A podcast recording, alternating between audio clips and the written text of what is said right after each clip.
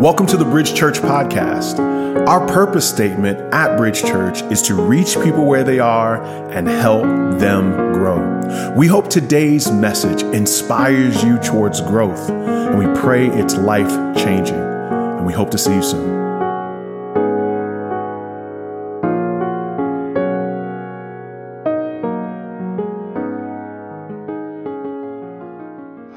Morning. Good morning. Uh, we are glad that you are here. Shout out again to those who brave the uh, torrential downpours to get here.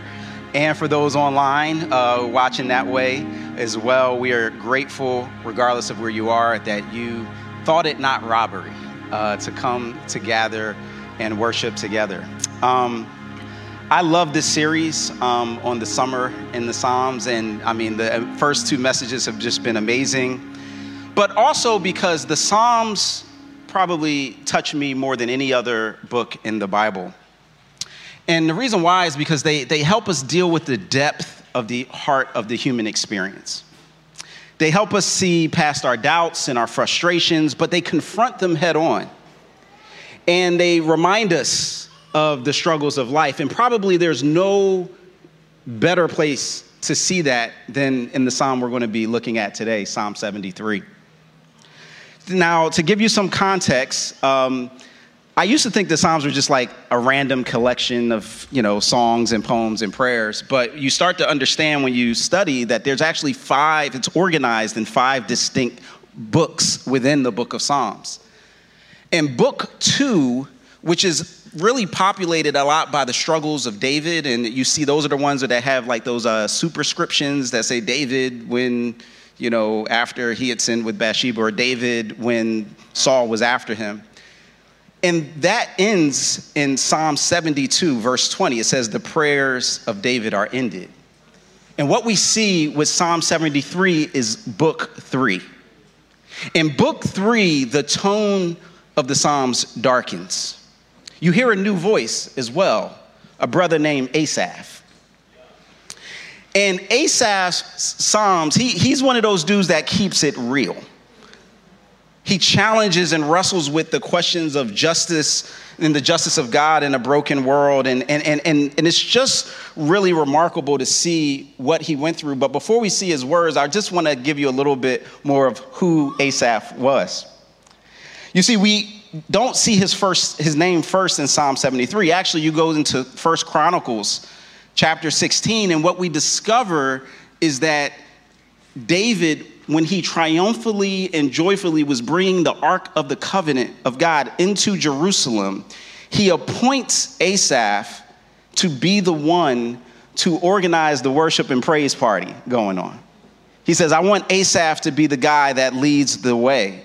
And so we read in First Chronicles 16, 4 and 5, it says, Then he, talking about David, appointed some of the Levites as ministers before the ark of the Lord to invoke, to thank, and to praise the Lord, the God of Israel.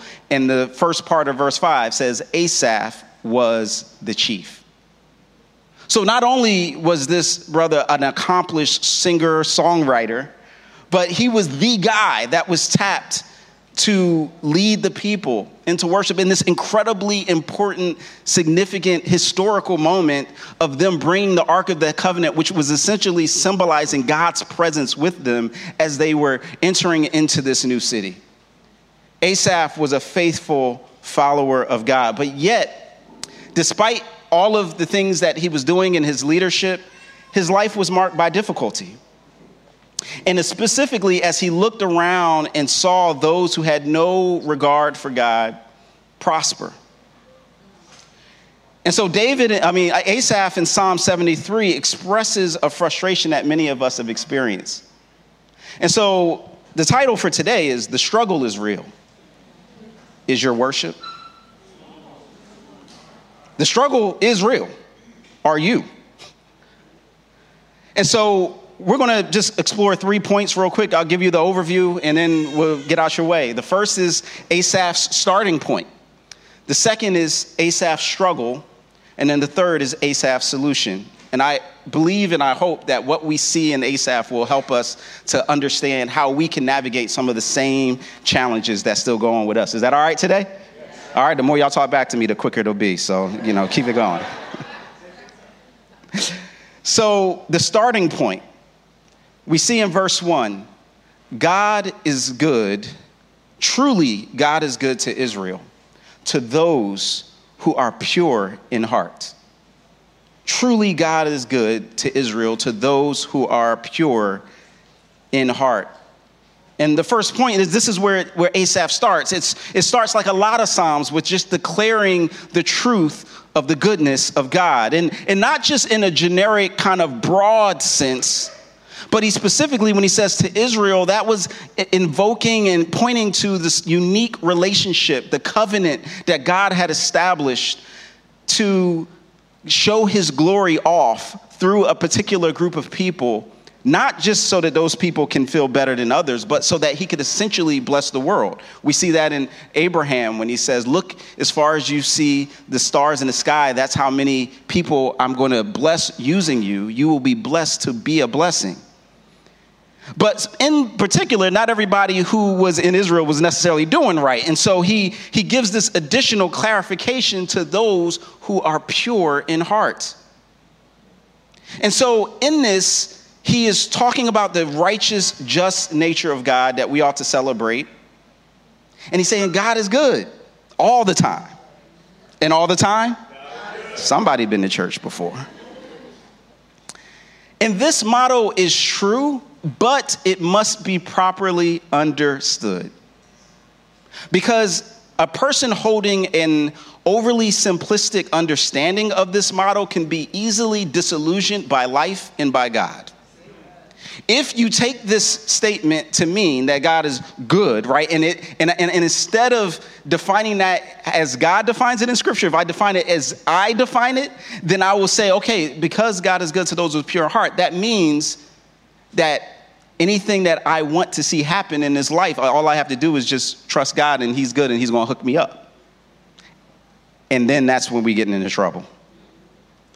Because even though God is good, we live in a broken world. And the second point in this song talk, talks about Asaph's struggle. So, turn to somebody and say, The struggle is real. turn to somebody else, say, The struggle is real. Well, look, look, look, look at what happens. Look at what happens. He says, verse 2 But as for me, my feet had almost stumbled, my steps had nearly slipped. Why? Verse 3 For I was envious of the arrogant when I saw the prosperity of the wicked. Can we get real right now? Asaph's struggle was that he saw the prosperity of the wicked. Now, we can't forget, this is why it was so important to know who he was. He wasn't just some random dude. He's the, worship leader in Israel. He's this person who wrote 11 of the Psalms in this book of Psalms, in book three. And he's like, yo, I'm struggling. I'm struggling with my faith.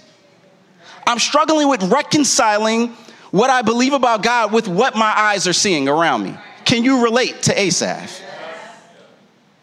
You see, now, before we get into it, and then he also acknowledges, I'm envious. Well, who are the wicked? Let's, let's get into that a little bit. Because the reality is, anyone can act wickedly at any point, right? Like, that's part of what we will see even in this text. And that always has consequences. We reap what we sow. But when the Psalms and Proverbs refer to the wicked, it's not just referring to the fact that we all have a sense of brokenness and make mistakes sometimes. It's like, it's one thing if, let's just say hypothetically, I was stopped by the police for speeding, hypothetically, and when the officer stopped by and asked and said, Do you know what the speed limit, do you know how fast you were going? And hypothetically, I was like, ah, I know you know, we can understand there are circumstances where the pressure, the fear, the whatever might cause you to speak in a way that may be not completely true. But that's different than when your default setting is online. Now, now both are not, I'm not justifying one over the other. I'm just saying, you know, there are certain people where you can't even ask them the time of day and they without them spitting out lies. If it benefits them, their worldview and perspective is that I will cheat, steal, lie in order to get what I want. That's the default setting. That's a, a, a posture, a perspective. And this is what psalmist and what Asaph is talking about in regards to the wicked. Specifically, these are those who have turned away from God and set their sights on what this world has to offer. They rebel against God. And with greed and arrogance, act unjustly and take what they want. And the righteous, the Psalms and Proverbs contrast, are those who seek to follow the Lord. Now, again, not doing this perfectly, not doing this in a way that looks down on anybody else, but to try to live within the will of God in the midst of my brokenness. And so Asaph struggles with the apparent contradiction between the goodness of God and the prosperity of those who thumb their nose at him, put up their finger at him, and say, God doesn't see, I'm doing my thing. And I can relate to that. Can you? Can I testify for a minute? So, when I was a senior in high school, um, I was, you know, killing it in my GPA, National Honor Society, all that. And at the end of the time, at the end of our, like, the, the, the last half of the semester, it was between me and some other student about who was going to have the highest GPA. And my biggest, my Achilles heel was, a was calculus. I struggled with calculus. It was hard, I still do. And so I would pull all nighters, I would do my thing. And at the end of the day, I remembered the calculus test that I had studied for and struggled with and got a C on, and looking over at the person who would then win the valedictorian and saw her cheating. She had put the formulas inside the calculator, you know, cover, you know what I mean? You know that? And, and she won the valedictorian. She won the money that came with that, the accolades. And I got to learn what a salutatorian was. That's the person that comes in second that nobody cares about. And I envied that. I struggled with that because I was like, dag, I was trying to do it the right way. I knew that this was a weak spot. But have you ever felt that way where you're out here trying to live according to God's way and, and, and you're out here volunteering your time and, and, and, and giving your offerings to the kingdom of God? And meanwhile, you got a friend, a family member, somebody who all they think about is themselves and it seems like you just see the glow up. Can I, can I keep it real for a second? You, you, you, you might be trying to sit here and honor God with your body and your relationships and trying to like find someone that meets the standards of what you feel like God is wanting to do in your life. And then somebody else is just, boom, just pulling people, swiping right and they swiping back all the time. And you're like, really, Lord? Is this worth it? Is my living in vain? While Asaph had once been confident in God, his faith is now faltering.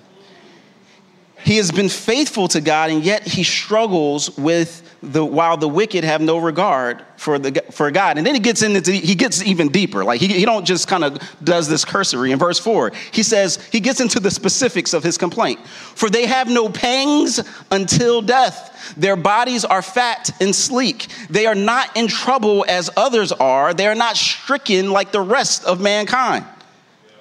Asaph struggles with the financial and physical prosperity of the wicked. Now, some people say physical prosperity. It says that their bodies are fat and sleek. This is where you got to know the historical context. See, in the ancient Near East, thickness was actually something that was quite celebrated and a sign of God's blessing. Because it was like, if I'm struggling to even find food to eat, then I'm going to be, you know, not that thick. But if I got enough and then some to like, you know, pack it on, and it's like, yo, look at that person being blessed. And if you ever seen a Renaissance painting, you'll see that that was the case for much of human history which you know just goes to show us how warped we can have this idea of our body images and what we think, is defined as beautiful but that's a message for another day but he, but he looks at that and says, wow, they, they, they, their, their, their physical features show off the fact that they have blessing. But not only that, they're not stricken like the rest of mankind. Like, even when they get caught doing stuff, it don't seem to matter. I, I, there's so many examples that I was thinking about as I was preparing for this this week, just reading the news, right? Like a couple days ago, people found out Bank of America staff were literally opening credit card accounts on customers' behalf without their knowledge. Right? Yeah, yeah. You better check. You better check your credit report. they were charging like fees if you overdrafted, and then they would charge you twice, three times sometimes. Like it, it's all of this stuff. And then they get hit with a fine and they just write that sucker off and keep it moving. And that's just the one example. We can go Wells Fargo, we can go, we can go any example of all of these things. And don't get me started on healthcare. So, like, we look at this stuff and we go, man, it doesn't even seem like, even when they get caught, they don't really get caught. But not only are they financially prospering, in verse 6, look at what it says. Therefore, pride is their necklace, violence covers them as a garment. Verse 8, he goes on to say, They scoff and speak with malice. Loftily, they threaten oppression. Verse 9, they set their mouths against the heavens, and their tongue struts through the earth.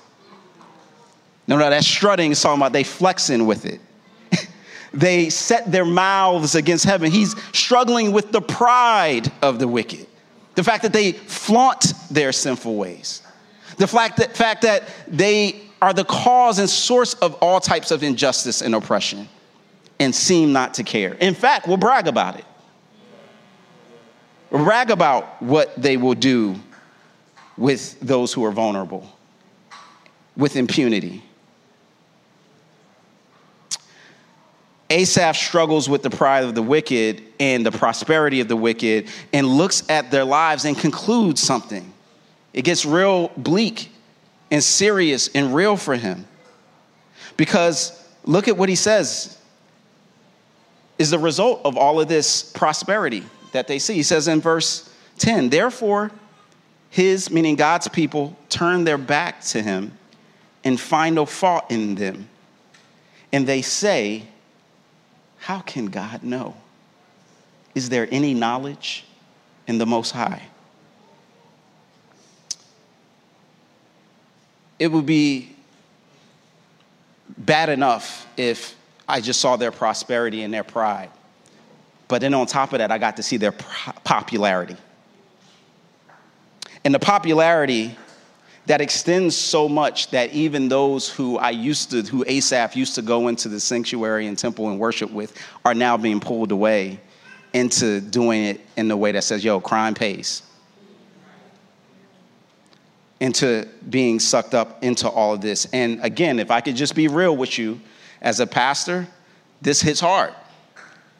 You know, this has been a time period where for a lot of us because of COVID, because of just disorientation, dislocation, a lot of folks have not had the ability or the choice to continue to come and worship, and some have walked away and wandered from the faith and then start preaching the very lifestyles that they used to we used to celebrate walking with God, and now that's not the case anymore. And there's something, there's a unique pain with that that comes with that when you can feel like you're starting to be alone, right? That the, the world just seems to be gaining followers and you just out here by yourself trying to live right and live for God. And you might be asking yourself, like Asaph, what is the point of doing good and struggling with God? Like you like, I can do bad all by myself. And what happens when you see the people that are called like God's people actually employing the tactics of the wicked. Can we talk about it? Yes, How you could see prosperity pimps, I mean, preachers, using the word of God to rob people. Seeing people literally throw money at their feet while they pay for a private jet. Meanwhile, I'm trying to exegete the text in the Hebrew and Greek and got credit card debt. I'm just keeping it real. Like I, I, you know, this is a struggle. Like, like, yo, what's going on? So he reaches this conclusion. Verse 8, I mean, verse 13. Behold, these are the wicked, always at ease. They increase in riches. All in vain have I kept my heart clean. and wash my hands in innocence. For all the day long I have been stricken and rebuked every morning. Some commentators re- re- think and reflect that maybe Asaph was even struggling physically because he mentions the physical prosperity of the wicked several times ago. And that's even that's when it takes it even further, right? Like not only am I just financially struggling or whatever, but like it feels like God is even attacking my body. Meanwhile, I'm seeing somebody on IG live their best life who could care less about God. Are you feeling Asaph's lament? Well, he's not the only one that has asked this question throughout history. You know, Marvin Gaye was once asked in an interview why he wrote the most iconic album that he's known for, What's Going On. You see, for those of you who don't know the, the history, Marvin Gaye was an R&B icon, known exclusively for love songs. You know, if you go back into the Motown sound, Ain't No Mountain High Enough, It Takes Two, I'm not gonna sing it for y'all. I heard it through the grapevine. All of these songs were, were love songs, and, and so he was this R&B king. And in fact, when he went to the head of Motown, Berry Gordy, and said that he wanted to, to write these songs that were dealing with issues in his community, it's recorded that Gordy said, Marvin, you, this is, that's ridiculous. Stay in your lane. This is what has worked. This is what has been successful. But Marvin would, would, would, ask himself, he said later on in an interview, that with the world exploding around me, how am I supposed to keep singing love songs? You see, he had a cousin that had died, and his brother had come back from Vietnam and, and was struggling, and, and was, he was describing all that was happening around him. And so he picked up his pen and wrote this lament picket lines and picket signs don't punish me with brutality. Talk to me so you can see what's going on. And even though these words were written 52 years ago, they still have resonance today as we look at the picket lines. Stand up, SAG. The picket signs, teachers, brutality all around. What, and we can just ask ourselves, what is going on? You see, Gaye understood what Asaph was doing. He wasn't just complaining, he was lamenting the current situation. And the album, by the way, happened to be the biggest seller in his career.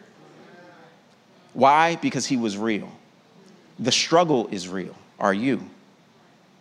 The struggle is real. Is your worship? The church struggles with keeping it real. You know, it's very easy to come into the sanctuary in your Sunday best and just kind of smile and just actually feel like I'm supposed to, that somehow what it means to be faithful to God means to pretend like everything is great and perfect in my life. And this is result even in our songs that we sing or don't sing. And in his book, Prophetic Lament, which I definitely encourage, Dr. Soong Chan Rah writes this Laments are prayers of petition arising out of need. But lament is not simply the presentation of a list of complaints, nor merely the expression of sadness over difficult circumstances. That's not what it is. He says, lament in the Bible is a liturgical response to the reality of suffering and engages God in the context of pain and trouble. The hope of lament is that God would respond to human suffering that is wholeheartedly communicated through lament. So, what Dr. Rah's pointing to and saying is that in the Bible, there's a long tradition of us bringing these type of Asaph's concerns and complaints to God. He didn't just write this in his journal and store it away somewhere. This was in their official hymn book. How long, oh God? Will you forget me forever? He understood lament and hope. That, I, that in order for me to get through it, I had to confront where I was struggling. I can't fake the funk. And unfortunately, Dr. Rah also in, in uh, prophetic lament realizes that he observes that 40% of the Psalms are laments. Yet when he did a analysis of the CCLI, the top 100 kind of worship songs that are sang in churches around the country, he did this back in 2012, only five out of 100 were lament, could even qualify. There's this disproportionate sense the American church avoids lament. And you know what happens as a result of that? It creates a fakeness in our worship. It creates a perspective that says I'm supposed to just pretend like we all good all the time. And on top of that, when you don't deal with lament, you don't deal with the injustices around you. You see, there's a certain privilege that comes with just pretending like everything is okay.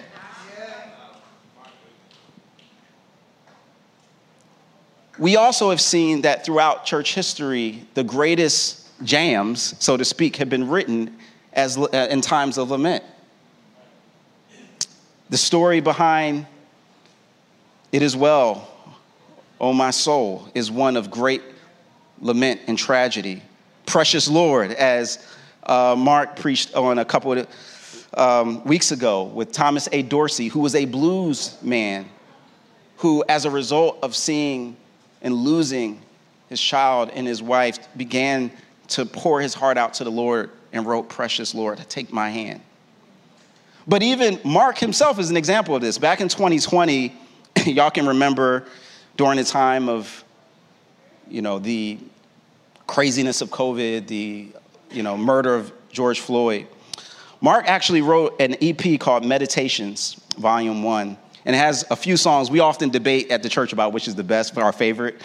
But it's a lament um, in mine, the, the one that is the, the dopest is Please Don't Pass Me By. But it's inspired by Psalm 2. And this brother showed us and taught us and led us into how to lament. Because when things are going and breaking all around you, you can't just be like, God is good all the time. I have to be real and I have to sh- struggle with that. By the way, that's a plug. Go get that album. It's on iTunes or wherever you get your music. So support, support what is going. It's good music. But here's the reality when we fail to lament, our worship pretends the struggle isn't real. But if we fail to direct our complaint heavenward, we get stuck. That's what happens. We get stuck because I don't know what to do with it. Like, like the, the disconnect between my reality and what I'm trusting God for. I, I'm just stuck if we don't lament and pour it out to God. And this is what Asaph does, and we see the response and the reaction in the next verse. He says, If I had said, I will speak thus, I would have betrayed the generation of your children.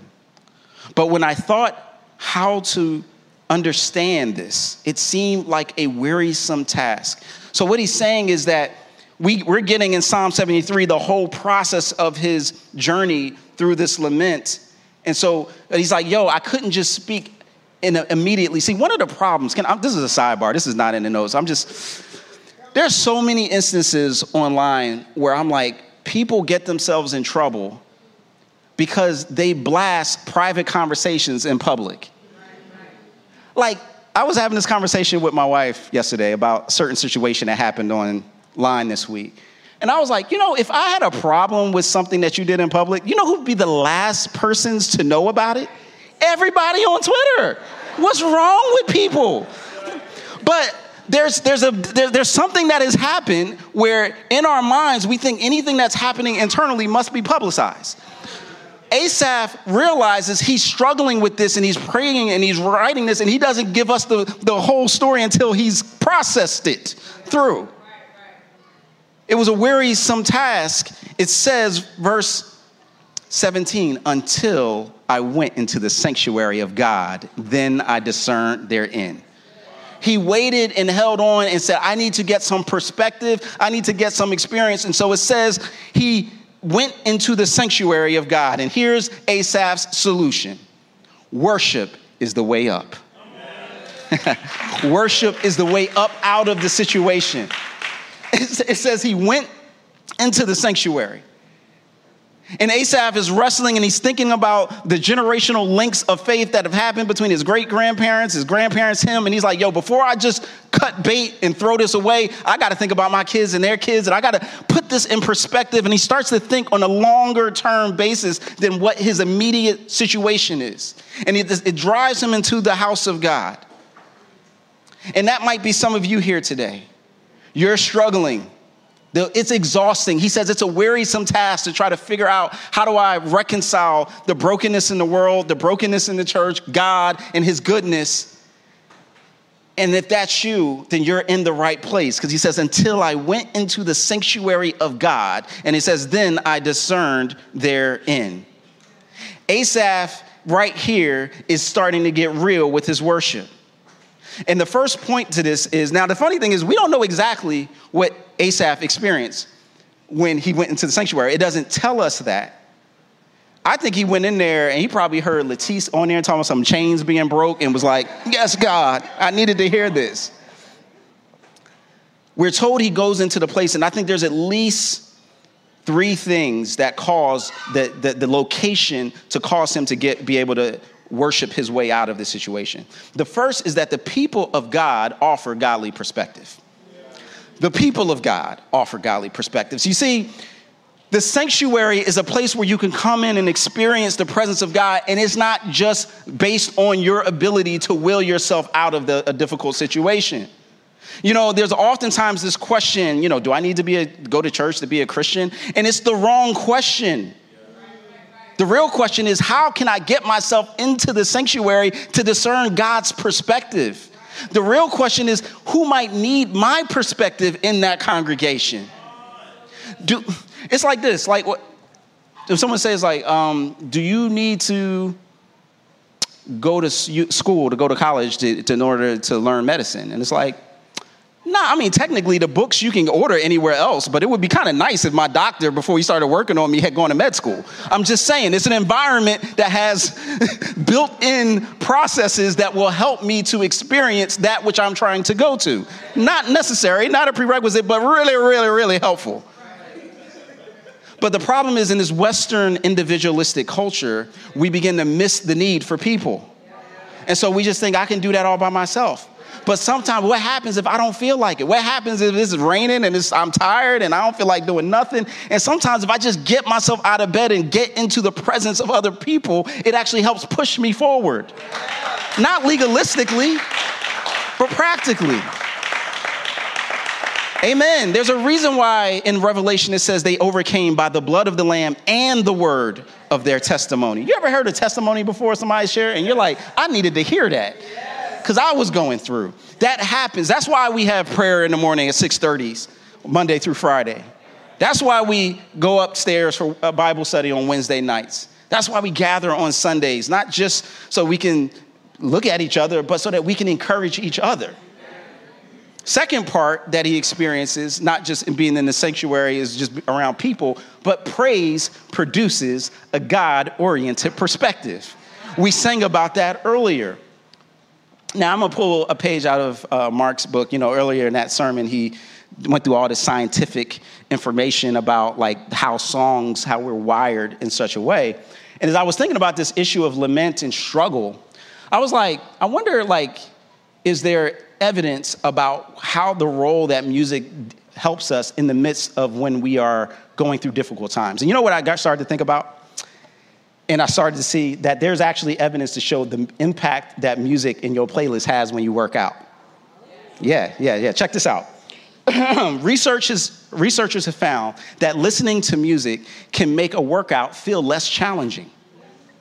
Research suggests that the music activates the uh, subcerebellum and the amygdala in your brain, which regulates emotions, while also activating the part that decreases fatigue.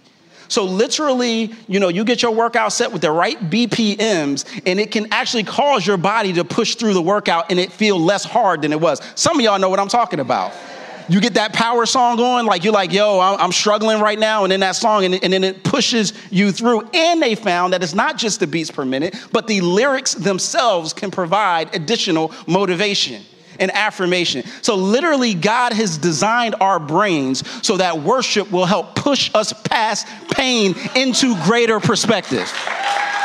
Like that's it's built into us. We see it in history. The power song that they was rocking during the civil rights movement, We Shall Overcome, they put that joint in, okay, I'm walking through. The fire hoses, right? I know recently that joint to me, Jireh, elevation worship, you know, you're in some t- tough times, yo, that'll push you through some stuff. He realizes this, and as the worship leader, he experiences this, and as a result, things turn around. So then his perspective changes in verse 18. Truly, you set them in slippery places, meaning the wicked. You make them fall to ruin. How they are destroyed in a moment, swept away utterly by terrors, like a dream when one awakes, O Lord. When you rouse yourself, you despise them as phantoms. When my soul was embittered, when I was pricked in heart, I was brutish and arrogant. I was like a beast towards you. Praise produces perspective about evil and ourselves. You see, he goes into the sanctuary and he may have been listening to that psalm of Miriam in Exodus 15, where she talks about how even after all the plagues and all the warnings that God gave Pharaoh and his army, they still went after his people to go bring them back into slavery. And as a result of that, the sea closed up on them and, and, and they were literally swept away. That same word that he uses here in Psalm 73. And this is a part, an aspect of God that we sometimes get uncomfortable with, like the judgment, the justice, like, wait a minute, because that can easily slide into judgmentalness of other people. But we have a built in value of what it means to see people who do evil things get justice. Like, it was said many years ago that for about a 20 year window, Harvey Weinstein, who was one of the top producers in Hollywood, was thanked and praised as much as God was during the Oscars. Think about that for a second. For someone who had the misfortune of happening by him, of being abused, what that may have been like. And so then imagine what it would have, felt like to see him actually get sentenced, to see the stories that were told be vindicated and validated, and careers on the line, and the type of relief and rejoicing that would come when justice was served. But this isn't just looking outward, he also looks inward. And that's why he says, Look, I was tripping. My soul was embittered. I was envious. And then you, I, by your grace, got an opportunity to experience something better. And that's the also the hope of what it is. This, we're not just trying to look down on other people because guess what? We could be the wicked too sometimes. It's an op- opportunity for us to stay true so that we can then offer someone else a better way and a truer way of being.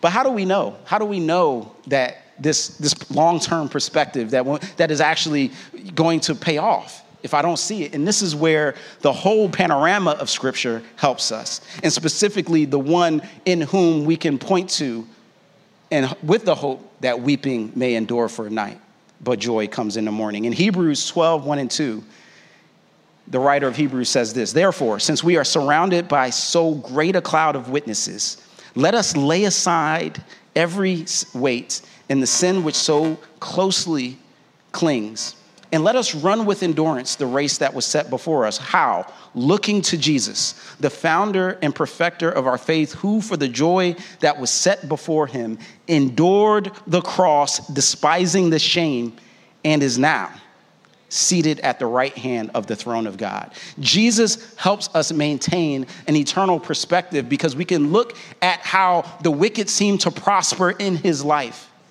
those who lied about him, those who literally sold him out for money, those who actually nailed him to a cross, it looked like the wicked prospered. And yet, three days later, his resurrection tells a whole different story and gives us hope that we too, if we hold on a little while longer, can have a renewed perspective.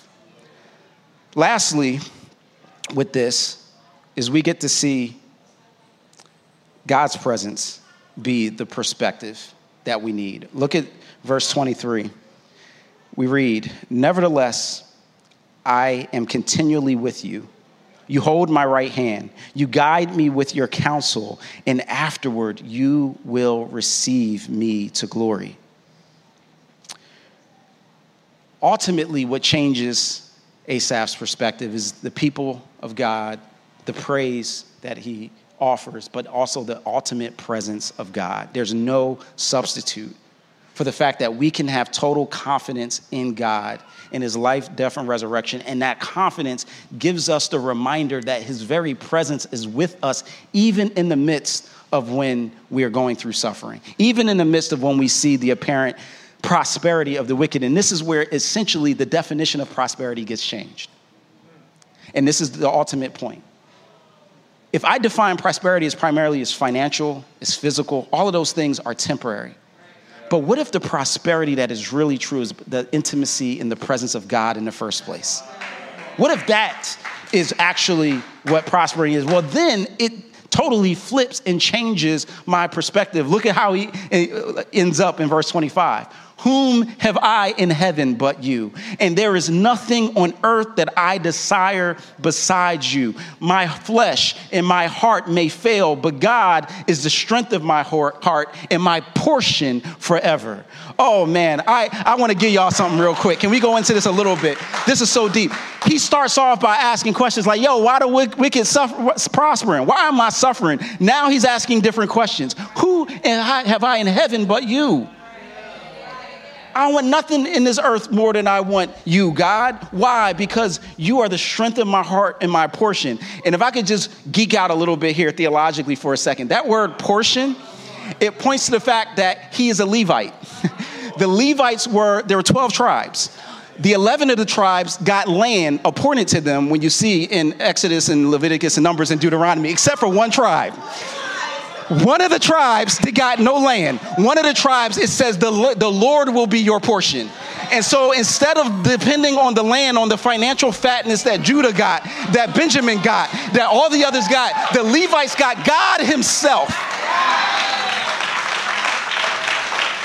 And he says, that's the better portion. That's the portion that everybody else didn't get, is that I got to be the one that go into the courts of the Lord and offer worship and lead other people. Whom have I in heaven but you? The Lord is my portion. When I understand that the Lord is my portion, that I can push through and I can have a deeper perspective. When you're struggling in life, don't turn away from God. Turn to the sanctuary of God. Experience Him as your portion, and your perspective will be able to change. The struggle is real, is your worship. Well, the good news is we don't have to hide in some fake spirituality. God can handle our hardest questions and still love us. We don't have to pretend and be all sanctimonious. We can just come into the sanctuary and be real. And you may be here today and you've thought the only way to win in this world was through wickedness, Jesus offers another way. You may be here and you've struggled with being faithful in the midst of just the presence and the persistence of injustice in this world. Well, you've come to the right place. You've come to an opportunity for us to experience and encounter God in a deep way. If you would stand with me we're going to give you an opportunity to respond uh, to the message if you like. Because the reality is, we all are in places where we struggle sometimes. Like I said, I, it's, it's been a tough season in a lot of ways. But in the midst of all of that, God is offering Him as our greater portion. And the reality is, some of us know we've had moments where we've had physical prosperity, financial prosperity, but all, none of that, you can't take it with you. And nothing green remains. But if you today would like to encounter God, to step forward and say, I want the Lord to be my portion, I want something that's not going to fade or rust, come forward. If today you're realizing, I recognize that even though I've envied, those who seem to have it all together. Or I've been one of those people who cut corners and even cut people to make it work. There's grace for you here today. So if you're here today, it's really simple. We're just going to invite you into a relationship with Christ or restoring that relationship. There's something, there's no magic about coming to the front of an altar, but what it does give us is the opportunity to be around people to experience God's praise and His presence in a collective way. So if that's you today, we just invite you to make the Lord your portion. As we conclude, amen. Come forward. Yeah, come forward, sis. Come forward. Amen. Amen. Praise God. Yeah. Yeah. Yeah. Is there another? There's still time. There's still an opportunity. But I want to encourage you with this. Even if you're there and you might feel frozen in your seat or you're just not ready yet to, to make that decision, to don't stop struggling with God. Don't stop wrestling and even inviting people into that.